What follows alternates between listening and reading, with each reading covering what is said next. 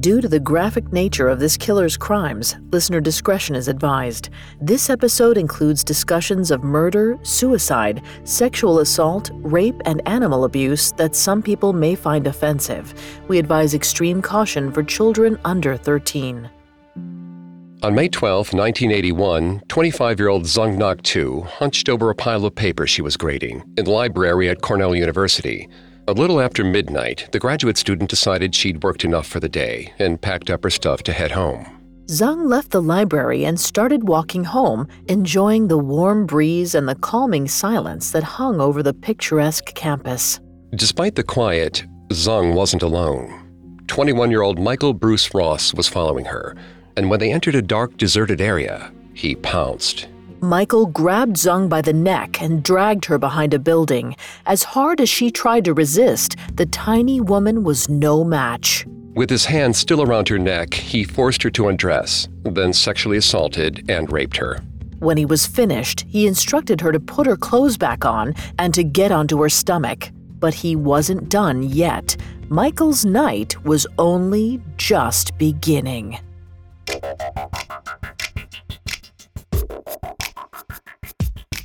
Hi, I'm Greg Polcyn. This is Serial Killers, a Spotify original from Parcast. Every episode, we dive into the minds and madness of serial killers. Today, we're exploring the life of Michael Bruce Ross, a killer who turned his darkest fantasies into real life nightmares. I'm here with my co host, Vanessa Richardson. Hi, everyone. You can find episodes of Serial Killers and all other Spotify originals from Parcast for free on Spotify or wherever you listen to podcasts. Today, we'll look into Michael's unconventional childhood as a chicken slaughterer and how medicine may have disguised his disturbing inclinations until it was too late. Next time, we'll discuss Michael's brutal killing spree, how he got caught, and the treatment he says eliminated all of his sadistic urges. We've got all that and more coming up. Stay with us. At some point in all of our lives, we have to use self restraint and make decisions we don't want to make. Choose the salad over the burger, take the stairs instead of the elevator. Most of these decisions regard our own lives and well being, our physical, emotional, or financial health, our careers, our studies, our relationships. We have to actively choose not to give in to our wants and our cravings. But what if you can't ignore those urges? And what if that puts other people at risk? What if your decision to do or not to do is the difference between life and death for someone else? For Michael Bruce Ross, control was something he struggled with his entire life. At first, he lived under the tyrannical rule of his mother. When he broke free of her, his own violent urges took over, leading him down a dark and deadly path. But to understand how he got there, we have to go back to the beginning. Michael was born in 1959 to parents Pat Lane and Dan Ross. Pat was a senior in high school when she began dating Dan in 1958. While Pat's life had barely begun, Dan had already completed some college, served in the Marine Corps, and was working as a chicken farmer in his hometown of Brooklyn, Connecticut. Shortly after the pair started dating, Pat became pregnant. This being the 50s, they got married and moved in together on Dan's farm in Brooklyn. Five months later, Michael was born. After that, Pat became a full time chicken farmer's wife and mother. She was picking up eggs and caring for a baby and husband. This was a far cry from the life she'd hoped for. Perhaps feeling like she'd lost her independence and her youth, Pat started dating an old boyfriend. The relationship might have been an escape from her life on the farm, but it wasn't enough to stop unhappiness from swelling inside her as the years passed by. By 1964, Pat and Dan had four children. And as their family grew, Pat sunk deep into depression. She began speaking of suicide, and according to medical reports, harshly punished her children. According to his siblings, Michael was his mother's favorite, but doctors who later assessed Michael found that theirs was more of a love hate relationship. They believed that the bulk of Pat's anger and violence was directed at young Michael, perhaps blaming him for stealing her youth. Maybe Pat believed that if she hadn't gotten pregnant, then she wouldn't have had to marry Dan. But she did, and now she was a young mother of four trapped in an unhappy marriage. Doctors later determined that Pat's declining mental health may have been the result of untreated postpartum depression, a condition affecting one in nine women who give birth. Vanessa's going to take over in the psychology here and throughout the episode. As a note, Vanessa is not a licensed psychologist or psychiatrist, but we have done a lot of research for this show. Thanks, Greg. It's pretty normal for women to get the blues after they've given birth, but some experience severe depressive episodes that include suicidal ideations and thoughts of harming their baby.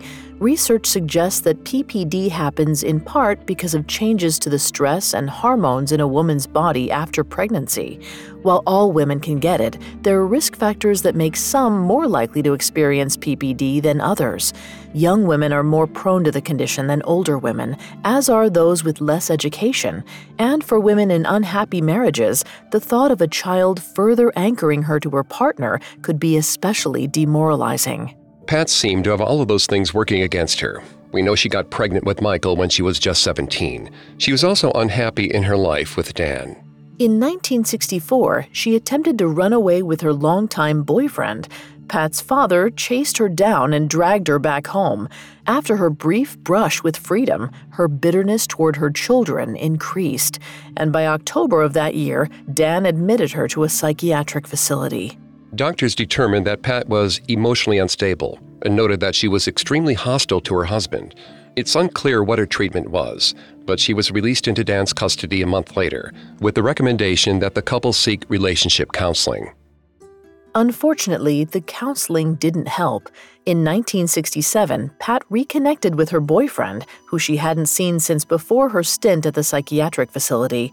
They tried to make a run for it again, but this time Dan found her and had her readmitted.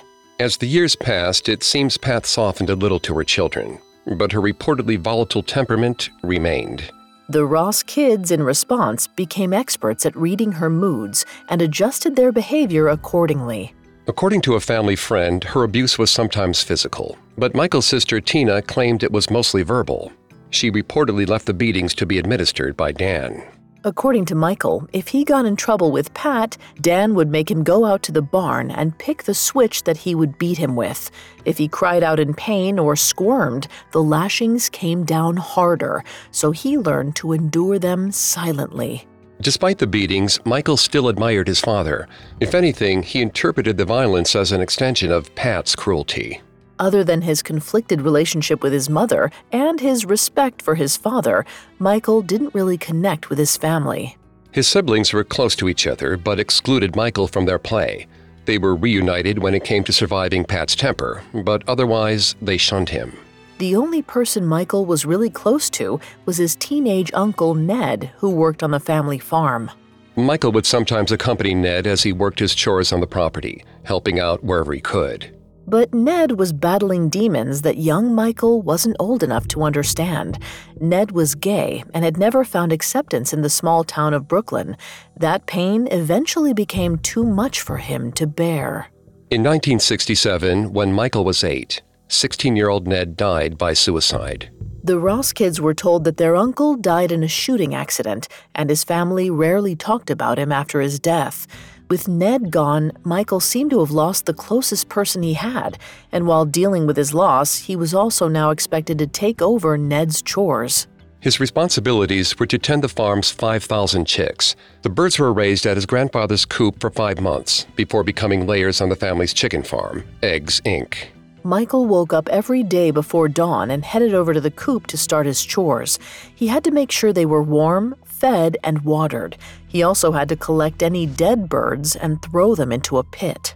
He also had to cull the weak and sick birds. It was a daunting task for anyone, but especially a young boy. He had to simultaneously learn to care for the animals and to kill them. To do that, Michael needed to learn to be unemotional and detached, to kill without feeling. The technique to slaughter the birds was horrific. Michael's grandfather taught him how to break their necks in a quick and clean way, but when he tried to replicate his grandpa's technique, Michael pulled too hard and the head came off, spewing blood everywhere. After some practice, he improved and quickly started bragging that he could kill them in his sleep. Very young chicks, on the other hand, were a little harder. Because their bodies were so small, it was nearly impossible to break their necks. Instead, Michael opted to smack the tiny birds against a post, hopefully hitting hard enough to kill them the first time. Aside from being traumatizing, the job also kept Michael so busy that he wasn't able to engage in any extracurricular activities like other kids his age. He started work at the farm before school and headed back right after. With very little time for play, Michael developed a very active fantasy life. When he was around 10, he began imagining himself as a hero, rescuing women in distress and taking them to his special underground place, where they worshipped and fawned over him. Though he says the fantasies weren't sexual, they could suggest that Michael wanted to control women while also wanting to be wanted by them. Dr. John Segalis, a psychiatrist who examined Michael later on, believed that the fantasies were a reflection of his emotional desire to be loved and accepted by his mother. He also suggested that for Michael, sexuality and aggression were intimately connected. His troubling relationship with women only worsened the older he got. When he was around the age 12 or 13, Michael molested a young girl who lived nearby. He coaxed her to follow him into the woods, where he forced her to undress before molesting her. He got caught when the young girl told her mother what was happening. In addition to a severe beating from his father, Michael was no longer allowed to work at his grandfather's chicken coop, which was close to the girl's house. Instead, he had to work on the main farm doing menial tasks until he could earn back his place. Pat was deeply concerned about Michael's behavior. In addition to attacking little girls, Michael was getting into trouble at school. His teachers reported that he often acted impulsively and was disruptive in the classroom. Hoping for answers, she took him to the doctor. The doctor reportedly dismissed the molestation as a phase and assured Pat that Michael would grow out of it. They attributed his disruptiveness and impulsivity to hyperactivity and prescribed him Ritalin, a drug used to treat ADHD. Ritalin increases the neurotransmitters dopamine and norepinephrine in a person's brain, helping control their concentration and focus. However, Michael took Ritalin three times a day for six years, something the physician's desk reference at the time didn't suggest. Instead, it was recommended that children who take Ritalin take breaks from the drug periodically so doctors could assess any changes to their condition. Even though the medication did help to bring his hyperactivity under control, there were other components of his life that Michael was unable to keep in check. Over the years, his fantasy world became overly sexual, and he masturbated excessively, unable to curb the rising tide of desire building up within him. Perhaps the only thing more frustrating than his constant urges was his mother's obsession with catching him in the act and shaming him for it. According to Michael, Pat seemed to love any opportunity to catch him and humiliate him. According to Michael, she once found a pair of stained underwear underneath his bed. When Michael came home from school, she was ready and waiting. She tossed the dirty underpants at him and ordered him to wear them on his head for the rest of the afternoon. Whatever her reasons were, it seemed Pat needed to maintain a firm grasp on her eldest child.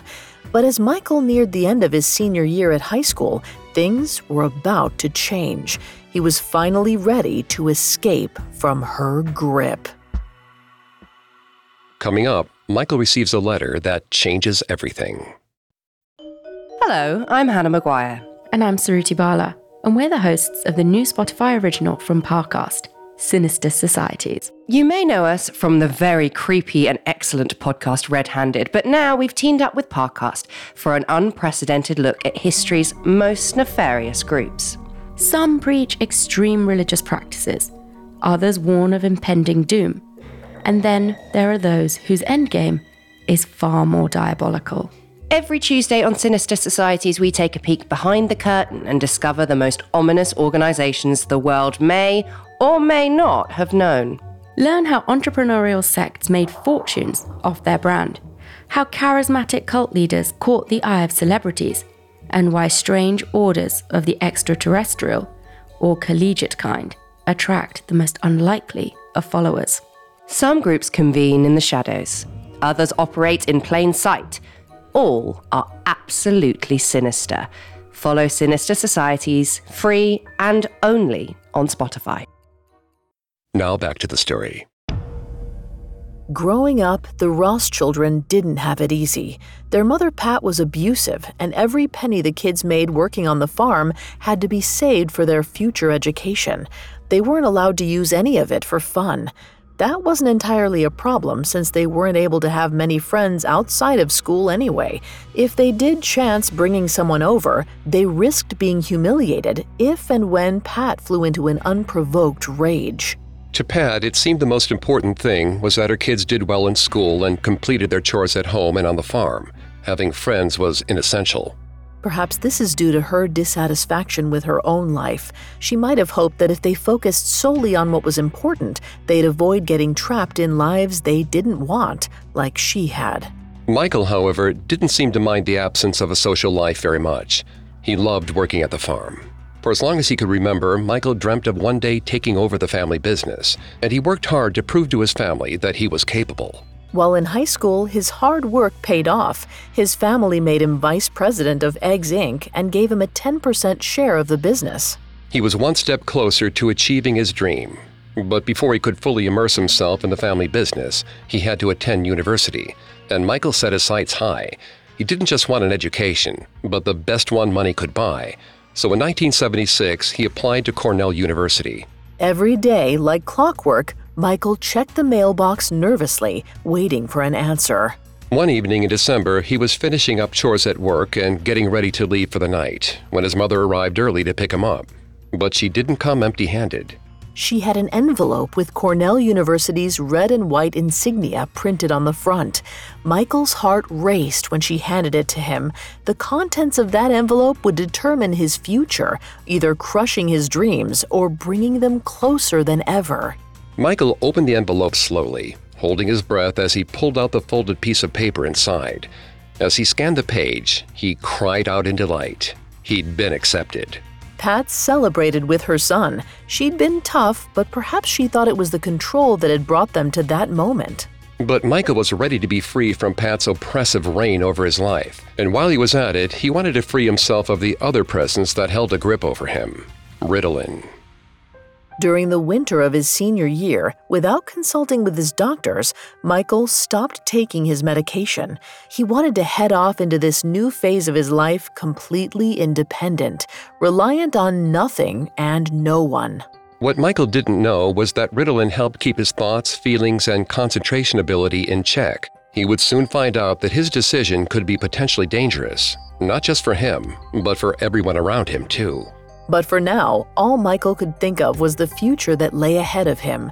In the fall of 1977, he drove the five and a half hours from Brooklyn, Connecticut to Ithaca, New York. Finally free of the confines of his family, he was determined to make friends and, more importantly, to start dating. He quickly got to work, dedicating himself to the task of meeting women as compulsively as he had to chores back home on the farm. And while he excelled at farm work, his social skills left a lot to be desired. Michael was inexperienced and perhaps a little too aggressive in his approach. In the first week at his new dorm, he handed out flowers to nearly all of the women in the building. Within months, Michael quickly became enamored with a woman we'll call Jody, who lived in a dorm nearby. Michael could see into her room from his own, and he watched her obsessively. Finally, he worked up the nerve to ask her on a date, and to his surprise, she said yes. After their date, Michael started calling Jody all the time. He waited by his window at night, watching for the light to turn on in her room. That's when he would pick up the phone and dial her number. She quickly became fed up and started avoiding him. Eventually, he took the hint and backed off. After that, Michael realized that finding women to go on dates with wasn't difficult, and he got much better at it. Michael sometimes went on three or four dates a week. It seems what he really wanted, though, was a relationship, something serious, someone to care for and who would care for him. The fantasies he'd been having were still a constant in his mind, but they were evolving, becoming darker and more sexual. He imagined himself forcibly saving women from evil forces and making them his sex slaves, an aggressive departure from the fantasies he had as a boy. His desire for control and domination over women was growing, as were his urges to act on them. He didn't know it then, but as his cravings increased, his ability to control his impulses was lessening. When he wasn't fantasizing about dominating women and going on dates, Michael also began partying quite hard. Now that he was free from his mother, he wanted to have as much fun as possible, but dating and binge drinking were both expensive. So, to save money, Michael joined a cooking club with some of his dorm mates. That's where he met another freshman we'll call Sam. After sharing a few meals together at the cooking club, Michael wanted to hang out with Sam alone. So one time after dinner, he asked if he could take her out. She agreed. For their first date, they went out to dinner and a disco club to dance then spent the rest of the night and the next morning walking and talking. By the time he dropped her home, Michael was smitten. Pretty soon, they were inseparable, spending several nights a week together. With Sam, Michael was able to find two things he'd never truly had before a friend and a lover. As his relationship with her progressed, he became more immersed in university life and culture. In his sophomore year, Michael was recruited into Alpha Zeta, an agricultural fraternity on campus. Soon, Sam and Michael were spending more and more time together. He brought her to the frat's weekly date nights and spoiled her with attention. Sam gave him the tenderness and acceptance he'd always craved from his mother. Everything in their relationship was going well until Sam revealed some concerning news. In December of 1978, right before Michael was supposed to go home to Brooklyn, Sam asked him to come by her place. When he got there, she told him she was pregnant. Michael was stunned, but he told her that everything would be okay and they'd figure it out together. The thing was, he wasn't convinced of that himself. They agreed that abortion was probably their only option, but that was as far as the conversation went. After that, they both went back home for Christmas break. When they returned to school in January, Sam told Michael that she'd gotten the abortion. Michael was torn. He was relieved, but part of him was also disappointed in himself for not being there for her. After that, things were never the same between them. Over the course of the year, they drifted apart and began seeing other people. Michael's failed relationship with Sam and the abortion seemed to have affected him deeply. After the breakup, his fantasies developed more violent and aggressive undertones. He imagined himself outsmarting or tricking women into having sex with him.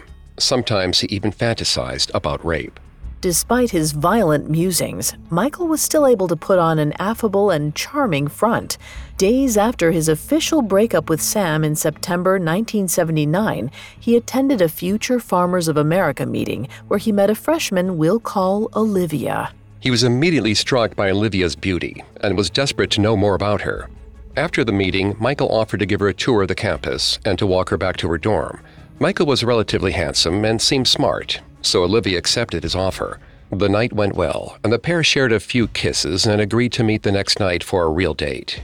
At the end of the next evening, they headed to Michael's room at the frat house. There, Olivia confided in him that she'd experienced a traumatic sexual assault the previous year, which made intimacy difficult for her. Michael listened and tried to comfort her.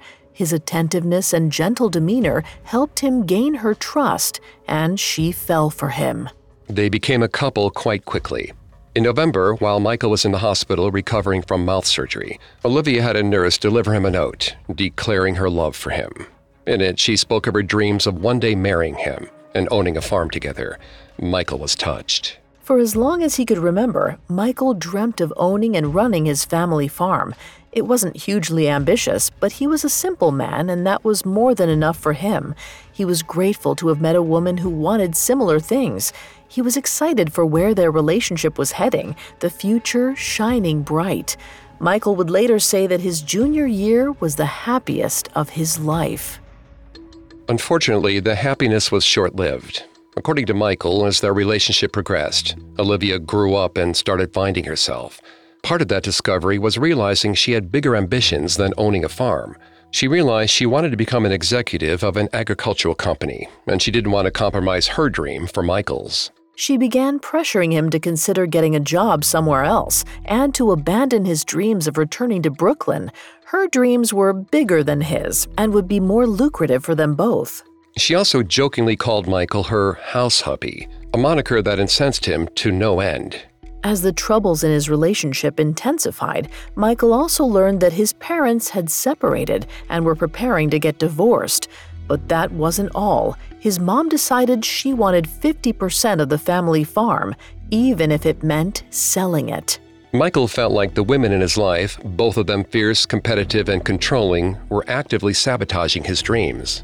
Olivia was dogged in her determination to forge a path of her own, even if it meant sacrificing what Michael wanted, but still, he loved her. He was more terrified of losing her than he was of having to compromise on what he wanted. He even applied for a job with a big farming company and got it. At around Christmas in 1980, in a desperate attempt to save the relationship, he proposed. Unsurprisingly, the engagement didn't magically solve their problems. The tensions between them created a rage within Michael, and he began fantasizing about physically hurting women, including Olivia. Michael knew about the sexual assault she'd survived, and he knew the power it had over her. He craved that overwhelming sense of control. He wanted the ability to instill that level of fear in a woman. Michael later described these fantasies like a melody he couldn't get out of his head. Visualizations of raping, strangling, and murdering women dominated his thoughts. They were especially clamorous when he was fighting with Olivia. Dr. Walter Borden, a psychiatrist who assessed him later, said that after Michael discontinued Ritalin, his impulsivity became heightened. Now it seemed his base desires held the reins. In his senior year, in an attempt to ease the tension and ensure he didn't physically hurt Olivia, like he sometimes wanted to, Michael began stalking women on campus. When he first started following them, he did his best to hide and not be noticed. But eventually, he wanted to be seen. He wanted them to know he was there, to feel a sense of control over them. The fear that he felt radiating from the women as he followed them was exhilarating, and he began to crave it more and more, the rush a constant high he was chasing. But the more he gave in to the urge, the more demanding it became, and soon stalking wasn't enough to satisfy him. He was ready to take things to the next level. Coming up, Michael's violent urges take a deadly turn. Now back to the story. During Michael Bruce Ross's senior year at Cornell University, his life took an unexpected turn. His relationship was unraveling, and his dreams of returning to Connecticut after he graduated seemed further and further away. To release tension, he began stalking women on campus. But soon, the stalking wasn't enough. He needed to actually physically feel their fear.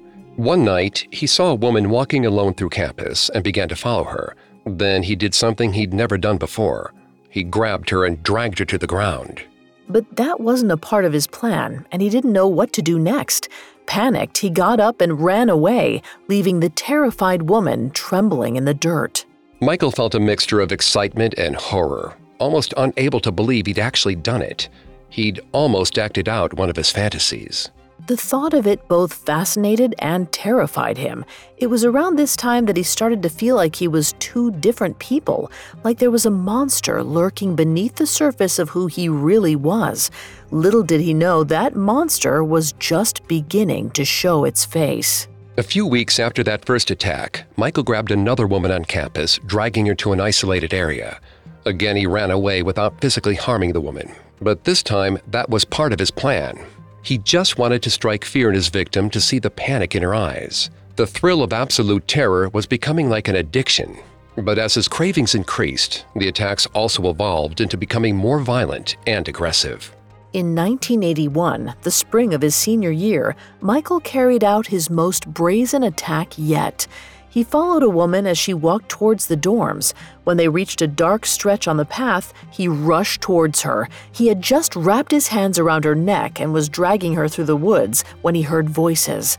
Startled, he pushed the woman to the ground and ran away. He later admitted that if he hadn't been interrupted, he probably would have raped her. By this time, stalking women was as much of a part of Michael's daily routine as studying and attending class. He barely took any precautions to hide his identity from the women he followed and attacked, only going so far as to remove his glasses. Even when the women reported the attacks, Michael was never suspected of any wrongdoing. Getting away with it only bolstered his belief that it was a monster acting out his fantasies and not the real him. It was becoming a vicious cycle. He would stalk the women to satisfy the monster and feed his fantasies. But the further he went, the more sadistic they became. Experiencing their fear wasn't enough anymore. He needed them to suffer pain and humiliation. but he knew just what to do to satisfy that urge. On May 7, 1981, Michael was on campus grading papers. He'd gotten a job as a teaching assistant, and the extra work kept him at school late most days. But as he sat with a stack of work in front of him, all he could think about was his most recent fight with his fiancée, Olivia. Unable to concentrate, he decided to head home for the night. But as he climbed into his car, he saw a woman walking alone. His mind narrowed in, and he could think of nothing else but getting closer to her. He started driving, allowing the woman to cross the street in front of him, watching her the whole time. Eventually, he was ready to make his move. He got out of his car and fell into step behind her. After a while, heart pumping madly in his chest, he lunged. He wrapped a shoelace around her neck, covered her mouth with his hand, and reportedly told the woman that if she screamed, he'd kill her. He dragged her to an isolated area and pushed her to the ground. He tied her wrists using the shoelace. Then he forced her to undress and sexually assaulted and raped her. When he finished, he left her on the ground, bound and battered. After that, he ran back to his car, drove home, and climbed into bed next to his sleeping fiancée. That night, it was like a dam broke within Michael. He'd fed his inner monster its biggest meal yet, going farther than he ever had before. Now, there was no turning back. He acted out one of the vicious fantasies that had been rattling around in his head for years. He'd raped a woman. But despite his elation, living out his twisted dream wasn't all he'd hoped. After the assault, Michael felt immense shame at what he'd done, and he even contemplated suicide. But he didn't seem to blame himself for his actions. No, what he'd done had been the fault of the monster that lived inside him. It was as if he was outside of his body, watching the stalking and assaults happen, rather than being an active participant in the violence. Dr. James Merikangas, a psychiatrist who worked with Michael later, said that this may have been an early inkling into a depersonalization disorder. But what causes someone to step outside of themselves, to detach from their own bodies? According to a 2001 study in the American Journal of Psychiatry, abuse in childhood is one of the most significant predictors of depersonalization disorders. Kids who are emotionally abused are especially susceptible. Michael had experienced severe emotional abuse from his mother his entire life, and he may have experienced detachment as a method to cope with the pain. Now, he could have been using the coping mechanism as a way to distance himself from the abuse he inflicted on others. To Michael, it wasn't him committing the acts, it was a separate entity that lived inside him. It may have been the only way he knew how to detach from what he was doing and to prevent the monstrous side of him from spilling into his other life. But that became more difficult as his senior year drew to a close. Graduation was looming, and that meant that he and Olivia would be separated. He was heading to North Carolina to start a new job, and Olivia was staying behind at Cornell to finish school. Their relationship was already being stretched to its limits, and the couple disagreed fiercely over what their future would look like. Michael wanted nothing more than to return to Brooklyn and work on his family farm, but Olivia wanted Michael to go wherever she went, depending on the career she got. Olivia thought she was likely to make more money than Michael, so it seemed fair that he should follow her, not the other way around. Little did Olivia know the control she had over Michael was triggering a deep and vicious rage and it was about to explode. Late after midnight on May 12, 1981, 25 year old Dzung Ngoc Tu was in the library finishing up some work. Dzung had come to Cornell in 1980 to complete a graduate degree in agricultural economics. She was tiny, only 4'11 and around 95 pounds, but she had a huge heart.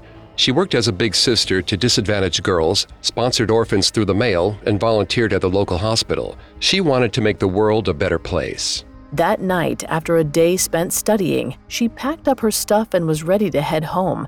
It was the last day of classes, and a tranquil stillness had settled over the school.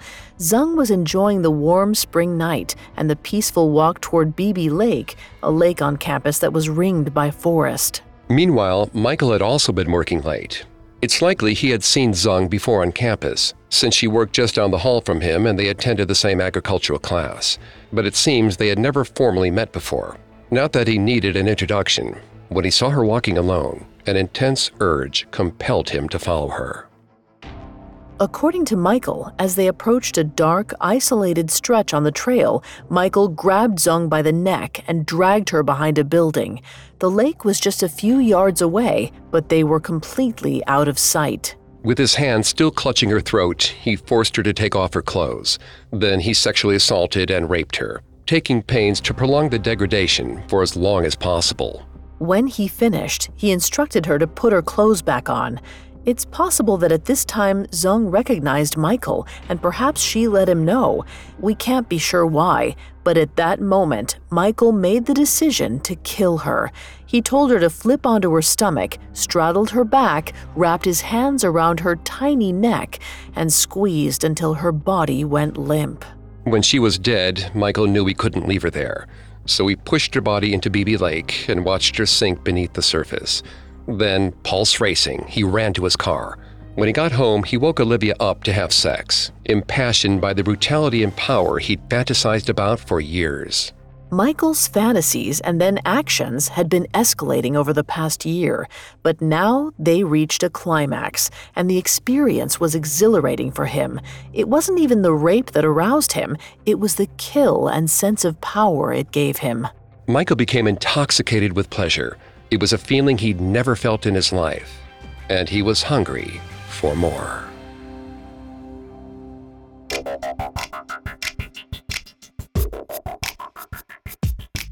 Thanks again for tuning in to Serial Killers. We'll be back soon with part two of Michael Bruce Ross's story.